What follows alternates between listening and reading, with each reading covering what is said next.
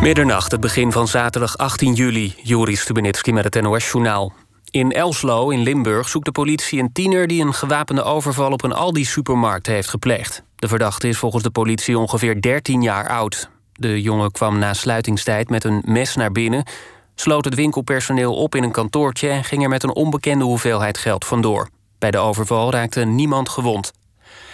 Er wordt gewerkt aan nieuwe vormen van testen op het coronavirus als voorbereiding op een tweede golf. Daar zijn het RIVM, de GGD's en laboratoria mee bezig, meldt NRC. Het is de bedoeling dat het testen straks laagdrempeliger en massaler wordt om de herkomst van besmettingen beter te kunnen nagaan. De eerste vernieuwing is dat er voor kinderen tot zes jaar half augustus een speekseltest komt. Die komt dan in plaats van het wattenstaafje dat diep in neus en keel moet. Amsterdam gaat dit weekend streng controleren op de coronaregels. Uit angst voor een tweede golf wil de gemeente sneller boetes uitdelen aan mensen die geen afstand houden. Vanwege het mooie weer is de verwachting dat het druk wordt in de hoofdstad. Eind volgende maand wordt het hoger beroep van de Bosnisch-Servische oud-generaal Radko Mladic behandeld. De voormalig legerleider kreeg in 2017 levenslang van het Joegoslavië-tribunaal vanwege genocide en misdaden tegen de menselijkheid in Srebrenica. Mladic ging in hoger beroep, maar dat werd vanwege zijn slechte gezondheid meerdere keren uitgesteld. In Engeland keert voetbalclub Leeds United na 16 jaar terug naar de Premier League. De eerste twee ploegen van de Championship promoveren en Leeds is niet meer in te halen. De promotie werd een feit na een 2-1 verlies van concurrent West Bromwich Albion. Het weer vannacht vrijwel overal droog bij 12 tot 15 graden. Lokaal kan er wat nevel of een mistbank ontstaan. Overdag wisselend bewolkt. In het binnenland kan een buitje vallen en het wordt 20 tot 26 graden. Dit was het NOS Journaal.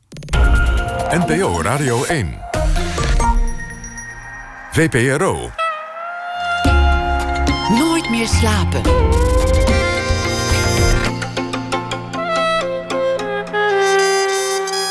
Met Atze de Vriezen. Goedenacht en welkom bij Nooit meer slapen. Een zeiltocht langs de Engelse zuidkust. Drie maanden van haven naar haven en van literair bedevaartsoord naar literair bedevaartsoord. Dat is best een logische besteding voor uh, tijdbesteding voor iemand die meer dan 40 jaar leraar Engels was op een gymnasium en daarbij een grote liefde koesterde voor de literatuur, voor Malcolm Lowry, voor Virginia Woolf en al die andere grootheden. Maar het is minder logisch met de wetenschap dat diezelfde leraar Engels op zijn dertiende bijna verdronk in de zee voor de kust van Zandvoort en daar een levenslange angst voor water aan overhield. Over die rare contradictie gaat de, nieuwe roman van L.H. Wiener getiteld Zeeangst. Of roman, zelf zou dit waarschijnlijk eerder een totaalboek noemen. Een slimme bundeling van korte verhalen, schetsen, dagboekfragmenten en overdenkingen die samen een geheel vormen. Dat is de literaire vorm waarmee hij in 2003 eh, doorbrak met het boek Nestor. Nadat hij eigenlijk al heel lang, decennia lang, korte verhalen schreef. En die schrijft hij trouwens nog steeds. Van dit voorjaar verscheen er ter ere van zijn 75ste verjaardag ook nog een verhalenbundel getiteld De Zoete Inval. Welkom, Lodewijk Wiener. Oké, leuk om hier te zijn. Hoe is het om te verdrinken? dat, dat is heel eng. Het licht gaat langzaam uit. Ik moet even kuchen, sorry. en dan uh, in het ritme van een bonkende hartslag denk je... ik verdrink, ik verdrink, ik verdrink, 63 keer.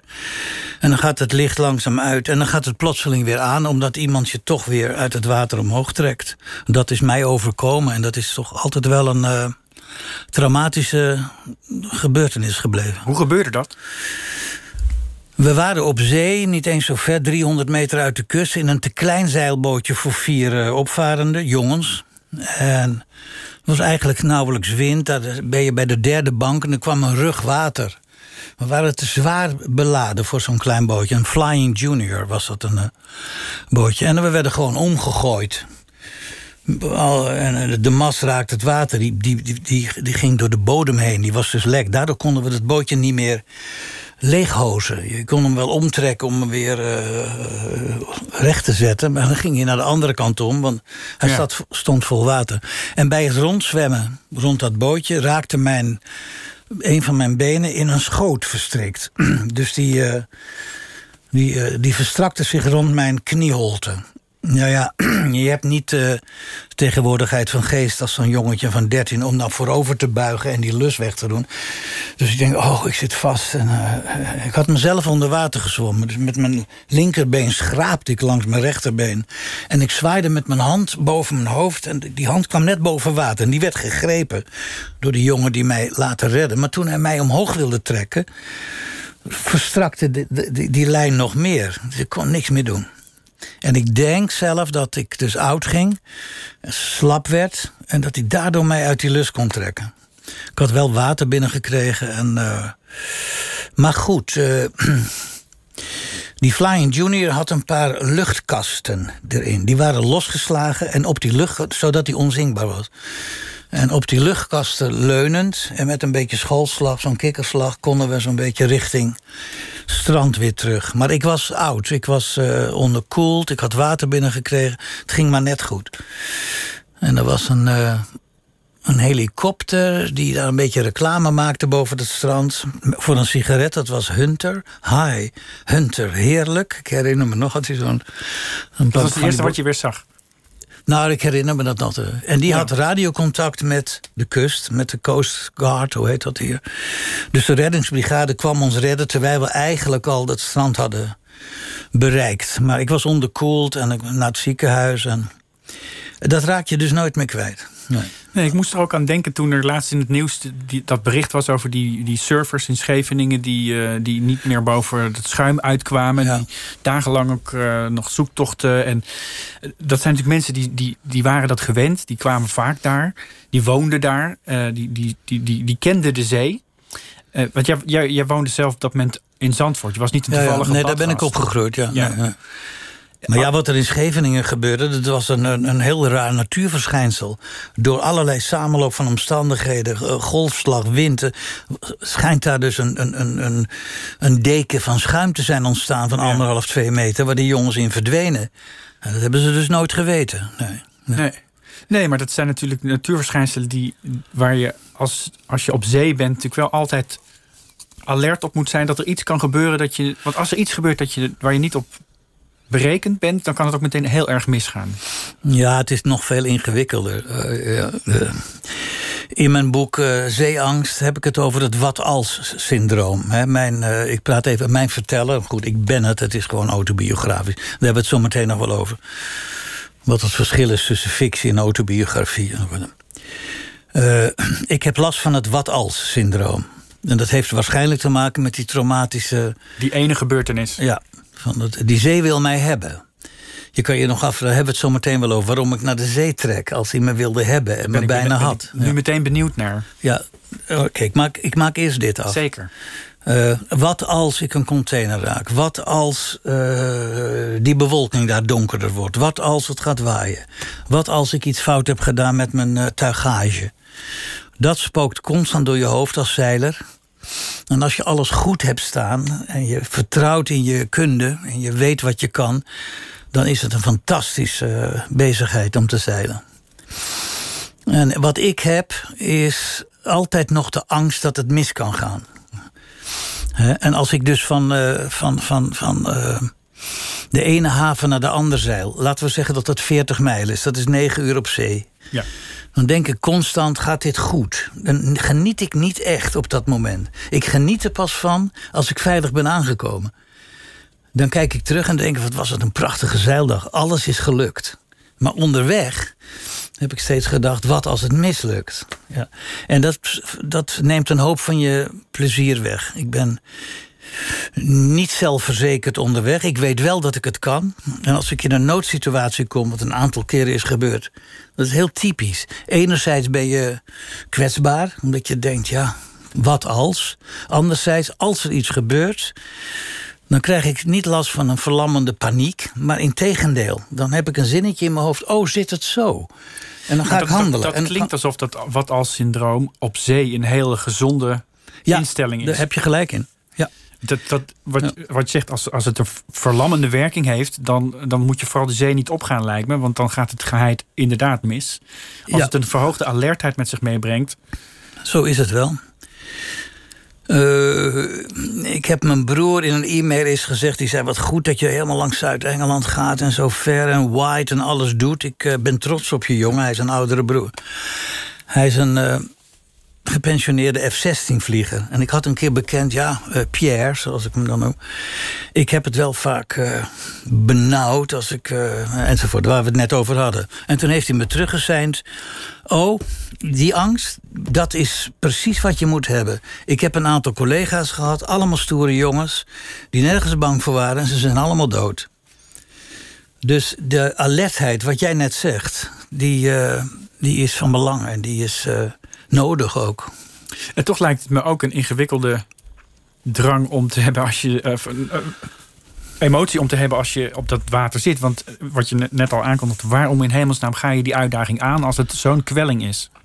Is het... het is geen kwelling, het is iets anders. Het is een tamelijk ingewikkeld psychologisch iets, denk ik. Nou ga ik heel uh, diepzinnig praten, maar niet heus. Een meisje dat in haar jeugd wordt overweldigd, seksueel wordt misbruikt. Ik maak me op een grote beelden. Daarbij is het heel goed mogelijk dat zij later teruggrijpt naar seks. Kan eindigen in als prostituee. Die, wat is dat dan? Nou, dat is uh, volgens mij verklaarbaar uit een idee van: jij wilde mij hebben, ik ben mijzelf en ik ben daar niet klaar voor en ik kom terug naar jou. En die, en die, die, die vrouwen, ik denk dat dit wel gewoon bekend is, nemen min of meer wraak op mannen met hun, met hun vrouwelijkheid. Ja, ja. Voor mij, ik, ik zie daar een lijn in voor mijzelf. Die zee wilde mij hebben, had me bijna.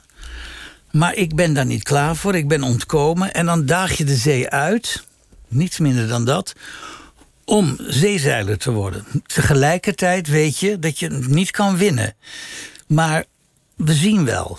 Maar kun je het niet winnen? Want inderdaad, als je maar genoeg techniek hebt, kun je een zekere mate van controle natuurlijk wel afdwingen. Nou, dat is dus absoluut noodzakelijk. Je moet weten wat je doet. Je moet die techniek hebben. En je moet uh, verstand hebben van het weer. Je moet verstand hebben van de gedragingen van de zee.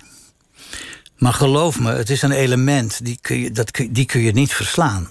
Dus als je, als je ik heb niet wat. Sorry. Uh, zeeschrijvers uh, sommigen eh, zeggen dan de zee is een vredaardig monster dat het op jou voorzien heeft. Hij wil dat je verdrinkt. Dat is niet waar. Het ziet er wel uh, dreigend uit vaak, maar de zee is zelf machteloos. De zee is een element dat onderhevig is aan meteorologische omstandigheden opstekende stormen. En, uh, en, de zee wordt dus voortgedreven door de atmosfeer. Zelfs de maan natuurlijk, ja. Goed, invloed van maan en zon, dat is van het tij. En, uh, maar de zee is op, op, op als hij het op zijn heupen krijgt, is als zijn eigen machteloosheid een verschrikkelijk gevaarlijk element. Waar je het niet van kan winnen. En dan moet je dus als zeiler je plaats weten. Je moet weten dat je niet moet uitvaren. Je moet weten dat je zo snel mogelijk een haven moet ingaan. Je moet weten dat je je koers moet verleggen. Dus je moet heel goed weten waar je mee bezig bent. En je, moet er vooral voor zorgen dat alle lijntjes aan boord goed lopen. Want als er een lijntje fout loopt, dan krijg je dat altijd voor je kiezen. Ik heb in mijn boek ergens een, passage staan. Edward Murphy, hè, de, Murphy's Law, zit altijd ergens als een verstekeling te giechelen in afwachting wanneer die kan toeslaan. Voor dat moment dat de zee je probeerde te grijpen, wat was daarvoor je band met de zee? Want je groeit op aan zee, dan ben je heel erg bekend met die kracht. Is het je vriend? Is het je, is het je vijand? Is het een, een een kracht die, die je uitdaagt om te temmen? Nou, als jongetje op het strand van Zandvoort zwommen we daar gewoon en speelden we dat. Dat is, speelt geen rol. Ik was dertien toen. En een van mijn vriendjes, uh, nogal gefortuneerde vader... die had een zeilbootje gekocht voor zijn twee zoontjes. En ik ging mee en daar is het begonnen. Dus uh, nadien uh, ja, is de zee pas voor mij een uitdaging geworden. En tegelijkertijd een, een heerlijk element om te zijn. Je bent in de natuur. eh, met, je, met je vernuft lijntjes goed hebben staan, hebben, zeg ik net. Kun je dus met niets, ja, een zeiltje en een bootje en, een, en, en het goed bedienen van, van lijnen. Kun je dus van gebruik maken van de elementen. Van A naar B komen. Is dat niet heerlijk? Dwars door de, door de natuur. Met alle schoonheid van dien. Vogels, veel vogels. Veel vogels. Zoals in, in elk boek dat je geschreven hebt. Maar zeker ook in dit boek. Ja, uh, dieren uh, spelen in mijn werk een grote rol. En in bijzonder vogels. En uh, dat komt hier ook in ja. zeeangst volop voor. Ja. Maar toch zeker ook die kat die mee moet op dat ja. schip. Wat eigenlijk een soort tegennatuurlijke natuur is. Want die kat heeft helemaal niets te zoeken op zee. En wil daar nee. ook helemaal niet zijn. Klopt. Zo is het ook beschreven. Yeah. In de hele loop van het verhaal, van het boek, is de, de, de aanwezigheid van de kat, Loes, de poes Loes, aan boord een rode draad. We brengen hem wel heel huids weer terug. Hij vindt er niets aan. Als we in een haven zijn, dan, en het schip ligt stil... dan is hij wel weer uh, eigenwijs. En dan gaat hij over de dek lopen... en wil hij graag op de stijger springen. En we zijn hem een keer kwijt geweest midden in de nacht. Dat is een, een, een, een, een scène in het boek. Dat is een rode lijn die door het boek loopt. En ik wil het eind niet verklappen, maar uh, uh, uh, ja, hoe hou je dat heel? Die kat vindt er dus niets aan. Hij heeft last van het ruisen van het water langs de romp. Hij heeft last van het klapperen van de zeilen. Het gedreun van de motor. Dus als wij onderweg waren, verdween Loes onder een badhanddoek in de kuip. en hield zich koers, soms acht uur lang. En als we dan in een haven aankwamen, dan was, het, uh, dan was het feest. Dan kwam hij weer. En dan deed hij ook gek. Dan kon hij overal kruipen en doen. En... Maar ik had geen keus. Die kat kan ik niet in een pension achterlaten... als ik zelf negen weken wegga. Dat is, een, dat is, een, dat is vreed. Die kat hoort bij Nog mij... Nog vreder dan om mee te nemen op zee. Ja, absoluut. Moet ik dan, er staat zoiets van, moet ik dan mijn schuldgevoel afkopen dat hij niet zou verdrinken om hem in een, in een, in een uh, pension te doen? Dus hij hoorde erbij en het is allemaal goed afgelopen. Dat wil zeggen dat ik het eind niet wil verklappen. Uiteraard, niet. dat gaan we niet doen. Nee, wat we wel kunnen verklappen is dat er een aantal plekken worden bezocht in dat boek die uh, met de literatuurgeschiedenis te maken hebben. Ja graven, uh, plekken waar mensen geleefd hebben. Is dat iets wat je altijd graag gedaan hebt? Een soort... Nou ja, ik ben, ik ben 40 jaar leraar Engels geweest. Ik ben in mijn studententijd bijna jaarlijks naar Engeland gegaan met vakanties en op zoektochten. Dus dat zit heel diep. En nu wij dus, uh, nee, het is niet voor niks uh, Engeland dat ik opzoek. Het is een schitterend zeilgebied trouwens. Hè? Het is de Solent. Tussen het eiland White en de zuidkust van Engeland heet het de Solent. Met allemaal jachthaventjes. En uh, dat is echt de home of sailing. Cowes, dat is dan de plaats op White van waaruit de beroemde Fastnet race vertrekt. En nu ben ik mijn apropos een beetje kwijt. Vanuit de, mijn, mijn studie uh, heb ik natuurlijk veel met literatuur te maken gehad. En, uh, met die plekken, die concrete plekken. Ja, kijk, Malcolm Lowry is een van mijn literaire helden. Virginia Woolf is een uh, tragische vrouw die zelfmoord heeft gepleegd... door de rivier in te lopen met stenen in haar jas... Zo zijn er heel veel uh, plekken die ik een hommage wil brengen. En dat is in dit boek dus ook uitgewerkt. Het is niet alleen een zeilreis, maar het is ook een, in meer symbolische zin een, een tocht waarbij door de observaties die ik heb, herinneringen die, herinneringen die ik heb, kennis die ik heb van de literatuur, kennismaking die ik wil uh, hernieuwen met meestal overleden auteurs. Uh, dat zijn zijpaadjes die het uh, groter maken dan alleen een, een zeiltocht. Die, die tragische dood van Virginia Woolf is natuurlijk... Kijk, zij is een literaire held voor je... maar, maar de manier waarop zij sterft is natuurlijk... Ja, dat fascinerend ja. in de kader van het, ja. de, de, thematiek van dit boek. Ja, goed Inderdaad, dat je dat aanstipt. Ja. Stenen in de zak en over die brug. Ja. Uh, Dus ergens een, een, een, een, een uh, verslag over haar leven. En dan zegt die uh, schrijfster... ze moet gevoeld hebben dat het water zei... kom naar mij toe. Ik zal, je, ik zal je overnemen. Ik zal je behoeden. Je hoort hier te zijn. Een lokroep van, van het water. Kun je, kun je, voel je daar een zeker verband mee door die ene ervaring?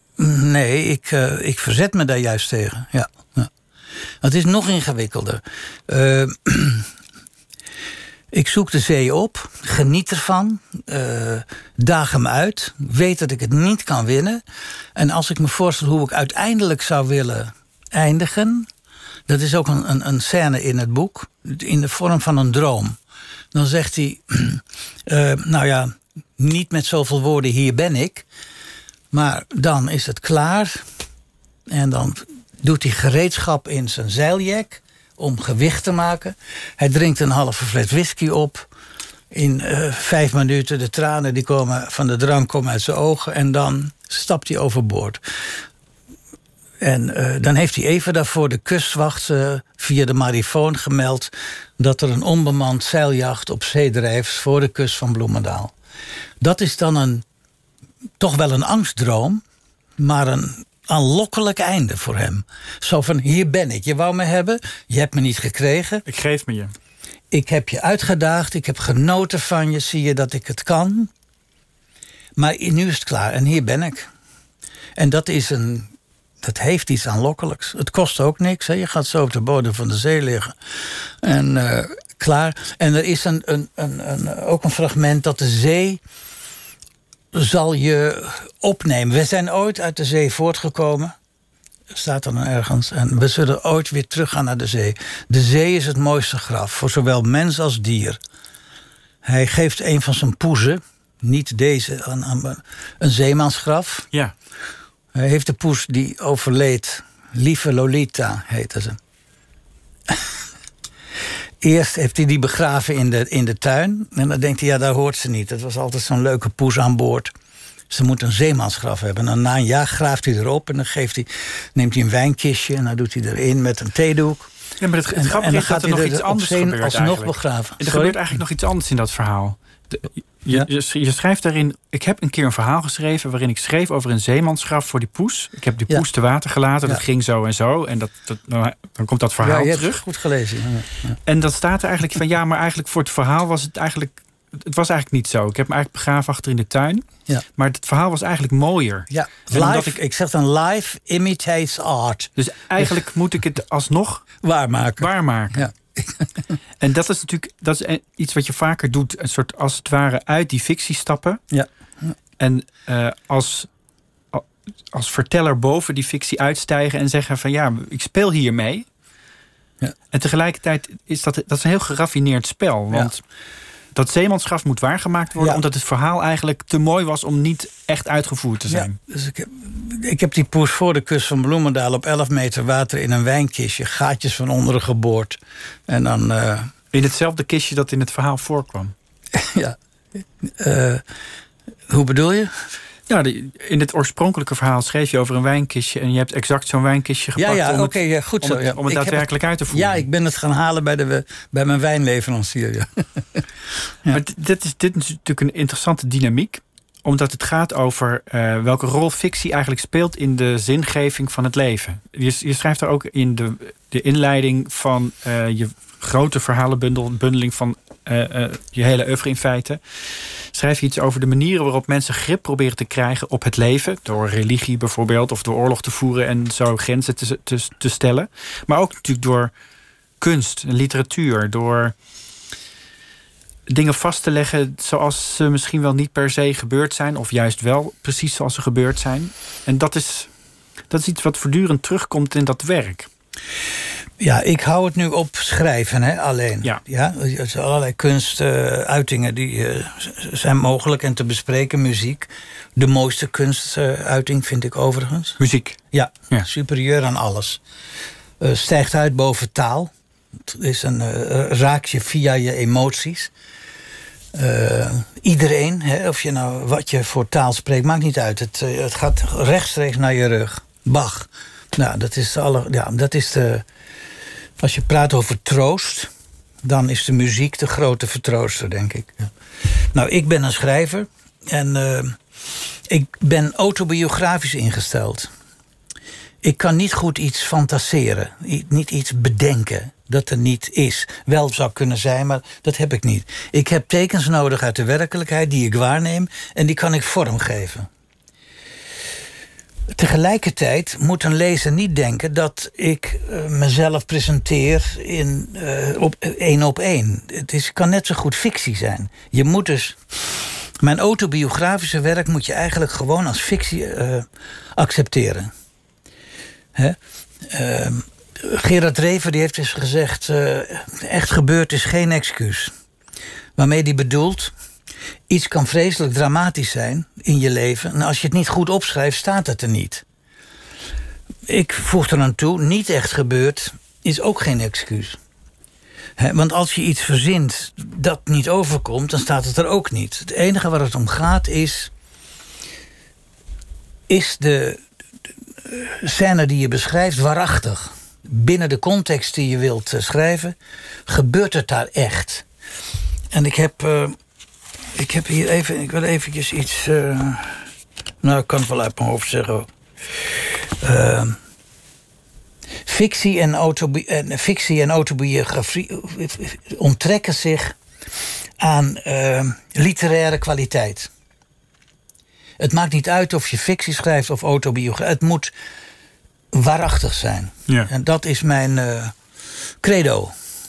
Maar het is toch ook wel een belangrijk element in dat werk om daar steeds ook op te wijzen. Heel, heel, daar eigenlijk boven te gaan hangen. Want in feite zou het voor elke lezer na, na tig jaar fictie te hebben gelezen, eh, bekend gegeven moeten zijn dat een autobiografische schrijver ook uh, dingen mooier of lelijker maakt dan die is, dan, dan het in werkelijkheid ging. Maar dat is het belangrijk om, het, om dat ook een aantal keren door te prikken. Ja, nou, het enige wat voor mij geldt is, is het waarachtig wat er staat. En uh, is het ontroerend of is het schokkend als dat moet, eh, zo moet zijn? En heb, je, heb je het geprobeerd om je leven, want je, je schrijft. In feite besta ik alleen in mijn werk. Ik besta alleen in mijn, in mijn boeken. Ja. Ja. ja. En dat zou ook kunnen betekenen dat je in feite in je werk elke vorm aan kan nemen die je maar zou willen. Je kunt twintig jaar jonger zijn, je kunt uh, ja. koning in Spanje zijn, je kunt wat je ook maar wil. Nee, dat geldt niet voor mij. Zo werkt het niet. Nee, absoluut niet. Nee. Het zijn altijd uh, vaste punten uit de dingen die ik beleefd heb. Zo komt uh, de tamelijk dramatische, nou laat tamelijk maar weg, familiegeschiedenis in mijn werk herhaaldelijk terug. Uh, en dat probeer ik vorm te geven. Dan heb ik het over de zelfmoord van mijn grootvader, mijn grootmoeder en hun jongste zoon op 15 mei 1940. Waarvan ik uh, door mijn moeder uh, iets hoorde toen ik 13 was. Ze hebben aan het begin van de oorlog eigenlijk meteen de ja. conclusie getrokken: hier ja. stappen wij uit. Ja, nou ja, dat is dus een, een, een, een, een ander soort traumatische dramatisch, zei ik net, gebeurtenis die ik uh, absoluut vorm moet geven. En onlangs zijn er drie stolpersteinen geplaatst. Weet je wat dat zijn? Nee. Oh, dat zal ik je dan even uitleggen. Ja. ja. Er is een Duitse kunstenaar, Günther Demnig, die heeft uh, bedacht dat het zinvol zou zijn om messingplaatjes in het trottoir te laten verzinken. Er zit dan een betonnen zuiltje met erop een plaatje voor een bepaald adres waar iemand is weggevoerd. Joden meestal. Niet per se Joden, maar meestal zijn het zo. En zo is in Amsterdam een heel. Uh, ja. Uh, park ontstaan van dat soort eh, steentjes. Hij noemt dat stolpersteinen. Ja, ja, dus struikelsteentjes. Of van blijven even bij stilstaan, want dat hier is iets gebeurd. Hier is iets gebeurd, ja.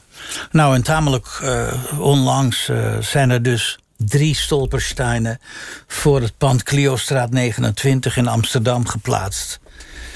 En daar heb ik het uh, hopelijk mee afgerond. Dat, voelde dat zo? Ja.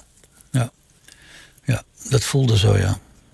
Dat je nog, er staat dan. Uh, mijn grootouders zijn dus niet weggevoerd, maar die zijn gevlucht in de dood, zo staat het er dan. Ja, dat vind ik uh, van belang. Dat dat uh, daar nu altijd in de Amsterdamse grond staat. Ja.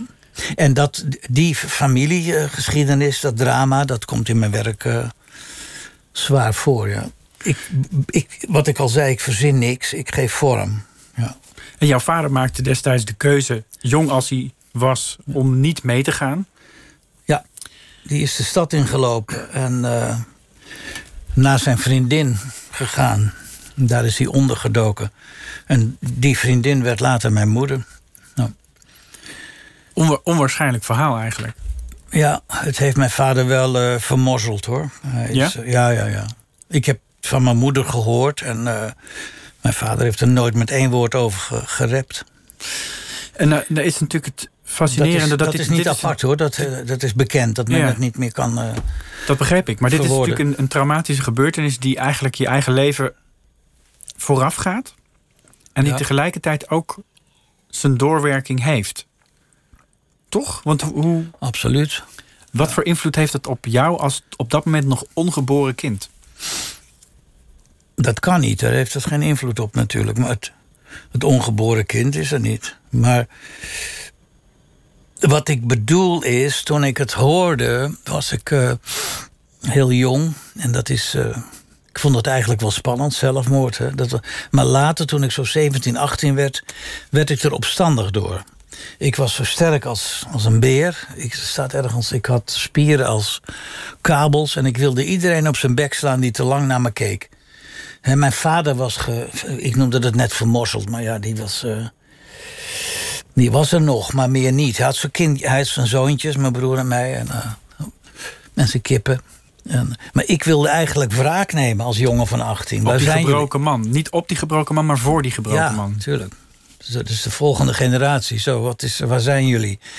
En dat is natuurlijk. eh, dat is natuurlijk niet waar te maken. Maar het heeft zijn beslag gekregen in mijn werk op een veel filosofische manier.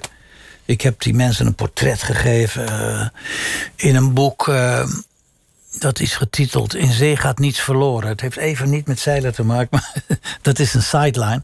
Daar heb ik een, een, een zoektocht ondernomen naar, naar mijn familie. En toen bleek nota bene dat er zes familieleden waren. Allemaal Auschwitz en Sobibor. Van wie ik het bestaan niet wist. Dat heb ik helemaal uitgeplozen in een stamboom en al die graven bezocht. Als er nog graven waren. Of hun levens beschreven. Dus ja, ik ben eh, wat dat betreft heel solidair gebleven met, mijn, eh, met, de, met de familie. Die ik niet gekend heb, in feite. Niet waar? Ik heb mijn vader gekend, die eh, daar niet over wilde praten. Ja. Hij had een, in zijn portefeuille een. eh, zijn vader was, mijn grootvader dus, was huidarts, specialist. Mijn vader ging dus niet mee. En die heeft toen een, eh, mijn grootvader een recept geschreven voor hem. Voor het geval hij zich mocht, bedenken. Dat dacht mijn vader. Dus mijn vader heeft met een, met, een, met een recept in zijn portefeuille gelopen. waarvan hij dacht dat het een vergif was. Dat hij dan eh, kon halen bij de apotheek. Na veel aandringen mocht ik dat recept hebben. En er stond iets van verdund zwavelzuur, acid, zilver.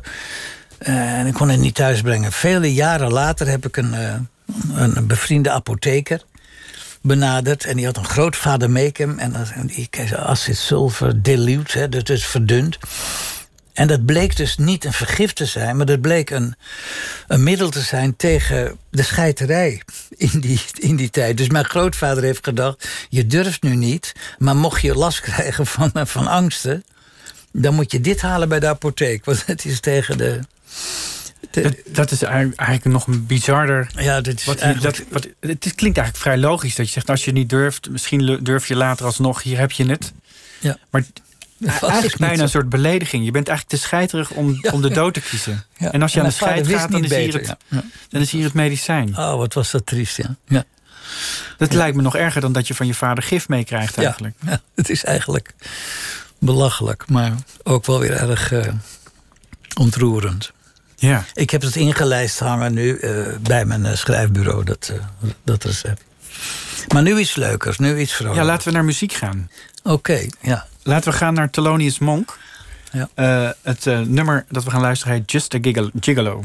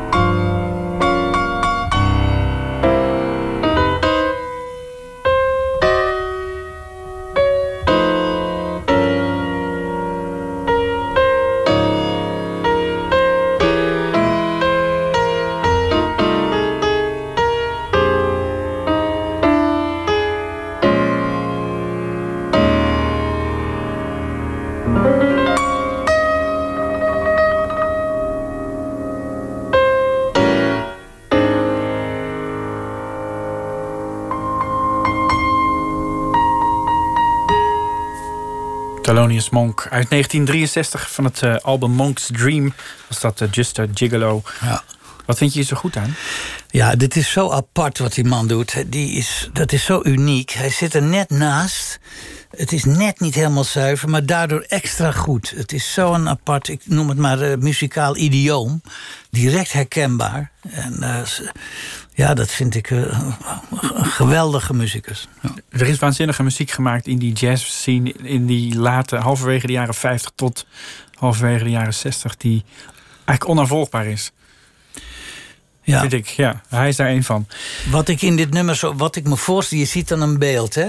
En dan zie ik een, een, een, een, een cafépianist na sluitingstijd. Mensen zijn weg, de asbakken worden geleegd, de, de glazen worden opgehaald. Hij zit in zijn eentje, sigaret in zijn mondhoek, nog een beetje na te jammen voor zichzelf. En dan is dat dit nummer zo lekker, helemaal aan het eind zo. Het is muziek om op te drinken ook. Uh, nou, je kan op alles drinken. nee, laat maar. Ik, uh, ik wil nog even teruggrijpen waar we de, voor, het, uh, voor het, de muziek over hadden. We hebben het gehad over het nieuwe boek Zeeangst. Dat gaat over het trotseren van de krachten van de zee. En waarom je dat toch in hemelsnaam doet als je daar die grote angst voor hebt. Maar dat is toch echt verklaarbaar zoals een vrouw die seksueel overweldigd is ook iets zoekt in de seksualiteit. We hebben het gehad over de familietrauma's. De vader die net ontsnapte aan het familietrauma eigenlijk uh, in, de, in de, het begin van de oorlog, maar daar tegelijkertijd ook door vermorzeld werd. We hebben het ook gehad over de rol van fictie. Het is wel een gezellig gesprek aan het worden. Ja, we gaan, het, we gaan het hebben over een, andere, een, een ander aspect van dat, van dat fictie-element.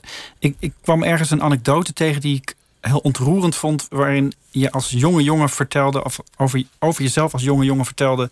dat je het gevoel had dat jij in een toneelstuk de hoofdrol speelde. En dat iedereen eigenlijk een acteur, een figurant en een decor was. Dat vond ik zo ontroerend, omdat het eigenlijk een soort basis is onder het creatieve denken van iemand die autobiografisch werk maakt. Ja, dat is heel apart, ja. Dat een kind denkt dat hij het uh, middelpunt van het universum is... en dat alles om hem draait of haar draait, dat is niet apart. Nee. Baby's of opgroeiende peuters, die hebben dat. Ik ben het, eh, de spil van me om wie alles draait. Maar ik had als jongetje, en waar dat vandaan komt, weet ik niet, het idee dat ik helemaal alleen was en dat iedereen om mij heen een rol speelde. En dat ik daar nooit doorheen kon prikken. Dus de straat verderop, daar was helemaal ni er was niemand. Dat ging om de straat die ik bekeek. Daar liepen ze rond als acteurs. Want ja, in een straat lopen mensen. Maar als ik heel hard naar die andere straat zou lopen... dan hadden ze het net op tijd daar ook weer mensen neergezet. Dus ik, het was een tamelijk paranoïde situatie. Maar het klinkt toch wel als een soort, roman, roman, een soort romantische vorm van paranoia. Ja, ik heb er niet echt onder geleden. Ik heb wel een verhaal geschreven daarover. Daar heb ik het uitvergroot. Dan heb ik het geplant in het brein van een studenten. In de koffiekamer van de UB in Amsterdam, zo heet het ook. De koffiekamer UB in Amsterdam. Daar zit dus een meisje. Ehm, en de verteller drinkt daar, neemt een kop koffie. En dan. Uh, gaat naast haar zitten, weet helemaal niet wat hem overkomt. En die, dat meisje zegt: Ik weet wat jullie van plan zijn, ik, ik heb het door. Je zit hier nu wel koffie te drinken, maar dat doe je omdat je koffie moet drinken. Omdat eh, de, eh, eh, af en toe moet iemand koffie drinken die naast mij zit. En die, die, die is helemaal ehm, de weg kwijt. En uh, dat vergroot ik daar zo danig uit dat je medelijden met het meisje moet hebben. Maar mijn verteller denkt: waar zit ik naast? Na, naast wat voor gek? en hij heeft dus weinig mededogen. Het voelt een beetje als het, het imaginaire vriendje dat heel veel kinderen hebben. Ja. Is het hetzelfde of is het anders? Van wie uit? Van dat meisje? Of van, ja, van dat meisje. Want ja, nou, nee, die is panisch. Nee, nee, die is echt paranoid, paranoid. En hij denkt, ik wil hier weg. En dan zegt hij... Uh, en, dan zegt ze, je moet... Uh, je moet wat bekennen, je moet met me praten. Je moet met me meegaan nu en ergens uitleggen hoe het zit, want ik hou dit niet vol. En dan zegt hij, ik, uh, mijn, mijn spullen liggen nog boven, ik zit, ik, mijn boeken liggen nog boven. En dan zegt ze, oké. En dan gaat hij zijn boeken halen en dan eindigt het verhaal met dat hij dus de uitgang uitloopt en er zo laat zitten. Dat is niet zo aardig van hem, maar dat meisje was niet meer te redden, nee. Die, die paranoia speelt in die vroege verhalen best vaak een rol. Ja, klopt. Daar, daar, dat wordt op een gegeven moment enigszins vervangen door een soort uh, het opgeven der mensheid. Dus misantropie, ja. die uh, ook niet al te aangenaam is om in te leven, lijkt me. Het lijkt alsof nu weer, nou, maar bijvoorbeeld in dat nieuwste boek, een soort ja, controle drift weer terug daarvoor in de plaats gekomen is. Nou ja, het onder de knie krijgen van techniek, maar ook het onder de knie krijgen van uh, literatuurcitaten bijvoorbeeld. wat me ook opvalt is dat daar ook een enorme perfectionisme in zit. er zit een passage in het boek, volgens mij is het een monument of een, ergens een, een plek waar een gedicht staat, waar je je opwindt over één zin in dat gedicht die eigenlijk beter had gekund. Ja. Dat is een, een, soort perfectionisme die zelfs jezelf in je eigen werk te boven gaat. Mm, ja, het is natuurlijk wel zo. Ik ben 40 jaar leraar geweest. Dus dit is een, het verbeteren is een beroepsdeformatie. Ja, dat is zo. Dit is een, uh, een, een gebed. Uh, gebed was het, ja. In relief geplaatst op een sokkel voor Lord Admiral Nelson. En het deugt niet. En daar zit dus vergeten een apostrof. En, en, het, en zijn formulering is ook niet goed. Ehm, nou, dat kan ik nu niet allemaal uitleggen, maar daar, gaat nee. gaat. Ja, dat perfectionisme en de, de, de, noodzaak om de zaken te beheersen heb ik heel sterk. Ja. ja. Ehm, ik ben vroeg gedebuteerd, 22 was ik. Nou, die eerste verhalen, dat is allemaal moord en doodslag, bloed en wraak. En uh, paranoia, schizofrenie, you name it. Zo begon het. Dat, vond ik, uh, dat heb ik uitgewerkt in mijn eerste verhalenbundels. En dat is later wat uh, onder controle gebracht. Uh, nog wel uh, Hermansiaans wil ik, nog de, wil ik nog wel even kwijt. W.F. Hermans is mijn literaire vader. Toen ik de, de, literatuur ontdekte, was het via hem en via Bordewijk met het korte roman Bind. Bind ja. Uh, dus die Hermansiaanse, uh, argwanende, pessimistische, misantropische tendensen... dat heeft lang doorgewerkt in mijn verhalen. Maar ja, langzamerhand ga je je onmachtigheid om het tijd te keren accepteren. En dan word je wat milder. Ik denk dat ik in die periode nu zit. Je kunt het niet winnen van je vijand die nooit slaapt. Maar je kunt hem ontwijken. Ehm, en als het nodig is, neerslaan. Wat wel eens gebeurd is. Ja. Als in letterlijk? Letterlijk, ja. In het café of? Inderdaad. Is dat een, dan een, een op, levert dat een opwinding op? Is het een, op, een opluchting? Is het, levert het schaamte op als je zoiets doet? Nee, ik wil het wel memoreren. Het gaat om Louis Ferron en mij aan de bar bij Café Slichting. En ik wil met nadruk zeggen dat wij heel goed bevriend uit elkaar zijn gegaan nadien. Hij had ook ongelijk. Dat heeft hij toegegeven? Dat hebben we niet met zoveel woorden gezegd, maar dat heeft hij wel laten merken. Ehm, in die tijd had Ferron succes en ik niet. We groeten elkaar als, als uh, collega's wel, maar enigszins op afstand. En de cafébaas, Karel Slichting, het is nog steeds een gerenommeerd café in Overveen, die was uh, fataal ziek, lag in het ziekenhuis. Daar had, die heb ik op die bewuste middag opgezocht in het ziekenhuis. Ik zag dat dat niet meer te redden was en ga naar zijn café als een soort hommage. Dan...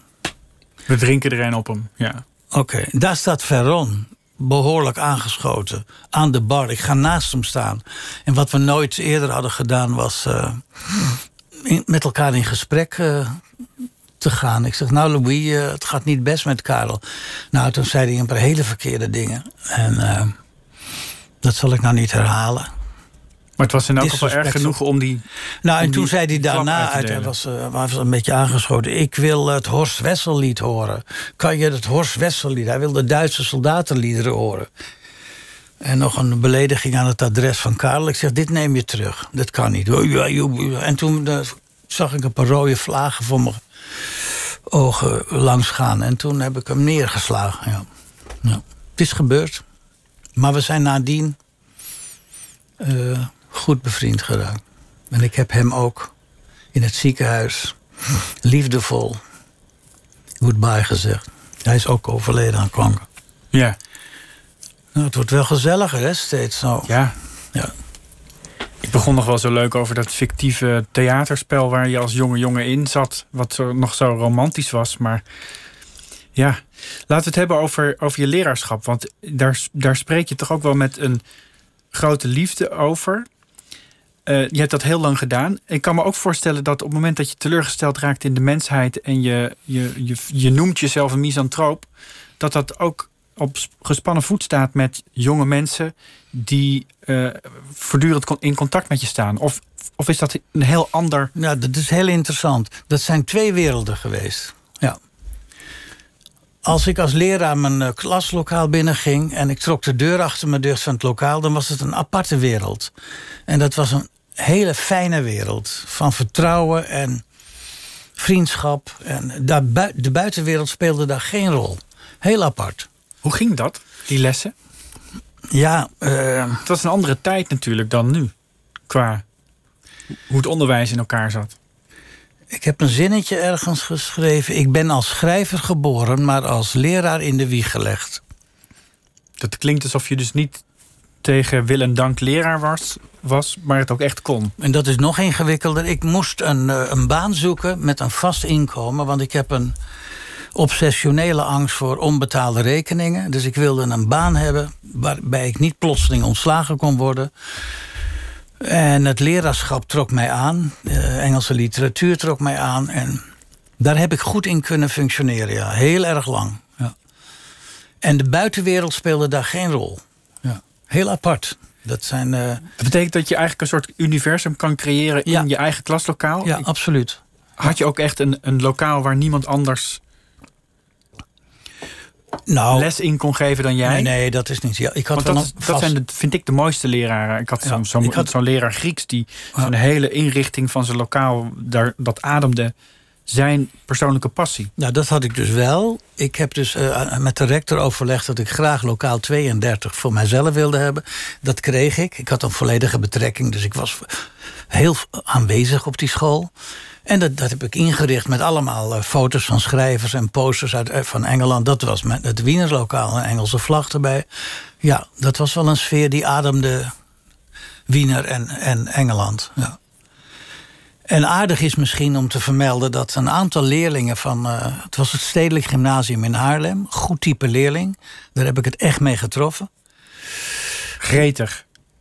Mensen die nou, gretig is niet het woord, maar ze waren wel bereid om uh, te luisteren. Dus als je met uh, sonnet van Shakespeare wilde uh, komen, dan begonnen ze niet te braken. Dan zei nou, laat maar zien dan.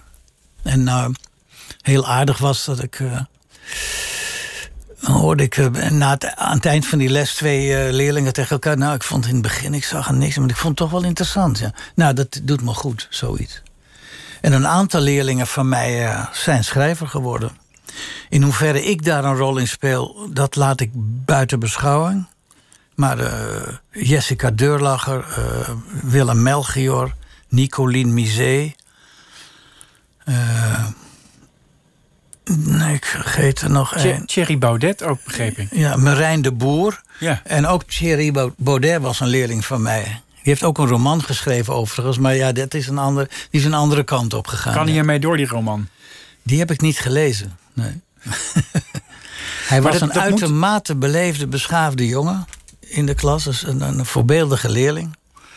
Later werd hij een beetje eigenwijs, arrogant. Toen zei hij, ik heb die school afgemaakt met twee vingers in mijn neus. Weet je. Maar dat mag je zeggen. Dat was een hele aardige jongen. Maar is dat als leraar is dat het hoogste doel, inderdaad? Als je literatuur probeert over te brengen, of het in, in, in welke percentage dan ook je daarvoor verantwoordelijk bent voor het schrijverschap van je leerlingen, moet dat toch als een kleine overwinning wel en als erkenning voelen. Ja, maar ik durf het niet te claimen. Dat snap ik. Nee. Ik weet bijvoorbeeld van Marijn de Boer dat die is gestimuleerd door zijn lerares Nederlands. Een collega van mij dus. En ja, ik denk eigenlijk dat een leerling dat het anders zit. Uh, deze leerlingen die schrijvers zijn geworden, die hebben die kiem in zich. Die hebben dat. Die herkennen iets in de literatuur wat ze ook willen. Ja, en ik was enthousiast voor literatuur. Maar het is de literatuur die ze dan herkennen en zeggen: Ik ben ook schrijver. Dat Wiener daaraan ten grond zal dat geloof ik niet per se. Maar het zijn wel dus die uh, getalenteerde leerlingen die, uh, die dat oppikken. En die zijn ook, neem ik aan, het leukste om, om les aan te geven. Nou, ik wil ze er niet uitpikken, want ik had, het waren gewoon. Ik heb een hele goede herinnering aan die schooltijd op het stedelijk. De eerste acht jaar heb ik in Amsterdam op een scholengemeenschap gewerkt. Dat was vreselijk. Dat was uh, helemaal geen gemeenschap. Het VWO keek neer op het HAVO en het HAVO keek neer op het MAVO. En dat was helemaal geen eenheid. Geen gemeenschap. Docentenvergaderingen met honderd docenten. Urenlang gelul. En toen deed zich die baan voor in Haarlem op een categoriale school. Een hele goede school, bekend. En uh, het was heel apart hoe dat ging. Dat wil ik nog wel even vertellen. Ik had het niet naar mijn zin in Amsterdam. En op een bepaalde woensdagmiddag bel ik de afdeling onderwijs op van Haarlem. En vraag of er misschien een volledige betrekking Engels in Haarlem is. Nou, die mensen nou, nee, Oh, wacht even. Ja, hier staat iets. Uh, Stedelijk Gymnasium. Die heeft een. Is, dat kon niet mooier. Dus ik neem de telefoon, bel de rector op en die zegt: Leest u geen kranten? Ik zeg: Wat bedoelt u? Nou, we hebben geadverteerd in de Volkskrant en de sollicitatieprocedure is bijna rond. Ik denk: Oh, nou moet ik doordrukken. Ja, ja. Ik zeg: Meneer, uh, ik noem zijn naam niet. U moet mij de kans geven. Ik heb de... Hij zegt: Als u vanmiddag nog een, een, een sollicitatiebrief schrijft, doet u nog mee. Vier dagen later had ik die baan. Als ik niet toevallig, ja, toeval bestaat niet, ik weet het niet, maar dan heb ik die baan niet. Het was zo'n gouden greep. en daar ben ik heel happy geweest. De, de 40 jaar bij elkaar, dus zeg maar ruim, ruim 30 jaar. Ja.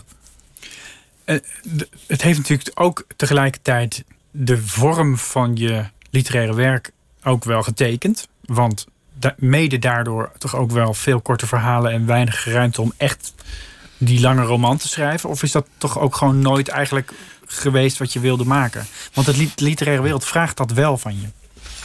Dat weet ik niet. Ik ben wel een verhalenschrijver hoor, altijd geweest. Korte verhalen. Korte verhalen schrijven, ja.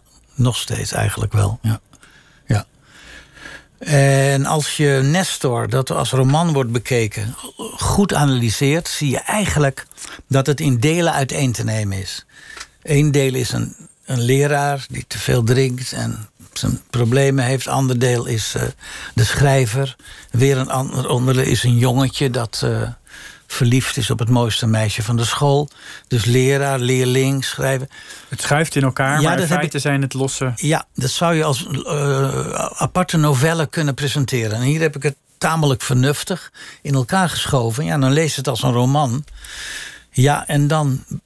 Dan snappen mensen het ook ineens. Want dat werd een boek dat, dat gelauwerd werd. Dat veel, met veel meer liefde ontvangen werd dan al die bundels daarvoor. Ja, ik kreeg daar de Borderwijkprijs voor. Dat is natuurlijk ook aardig. Dat Borderwijk begon. Ja, leuk.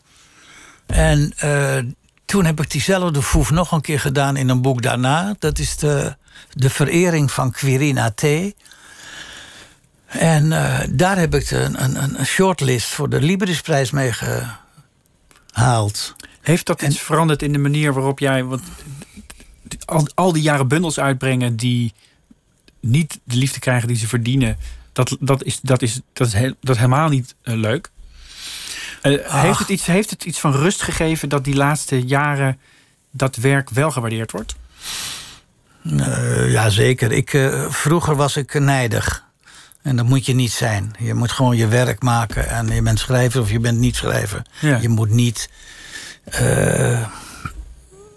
ja, op dat succes werken. Maar maar kan toch ook, op zich kan die nijd toch ook een drijfveer zijn om, om te blijven schrijven? Ja, niet nijd naar het publiek toe. Hè. Dat is natuurlijk heel iets anders. Uh, de Hermansiaanse nijd is gewoon naar de mensheid op zich.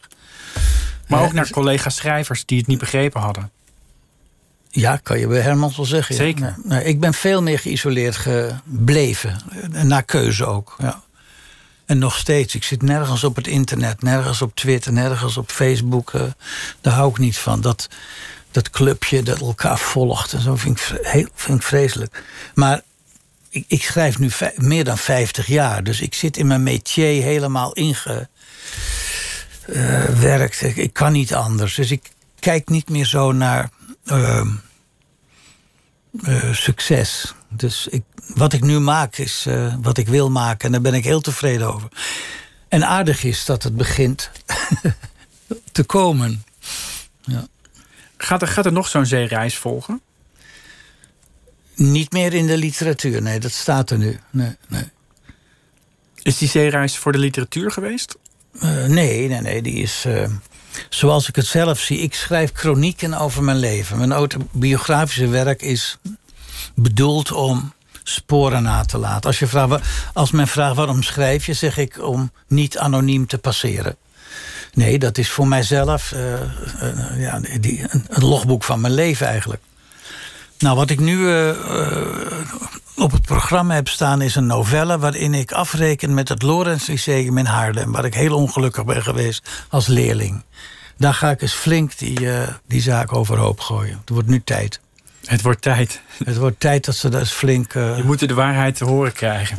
Dat was een hele repressieve onderwijskazerne... waar ik heel ongelukkig was. Wij waren bang voor onze leraren toen. Ja.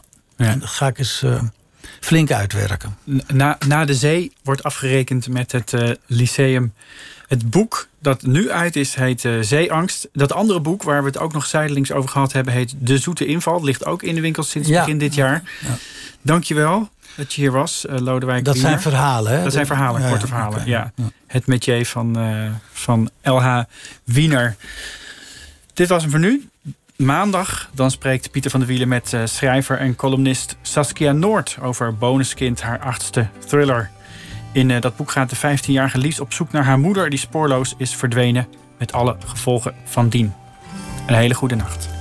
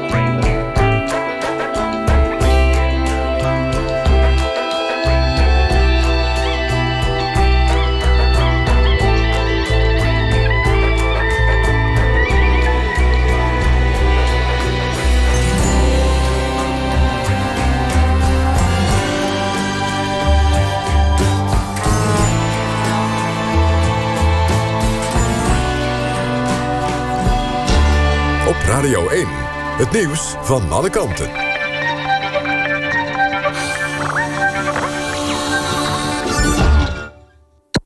NPO Radio 1.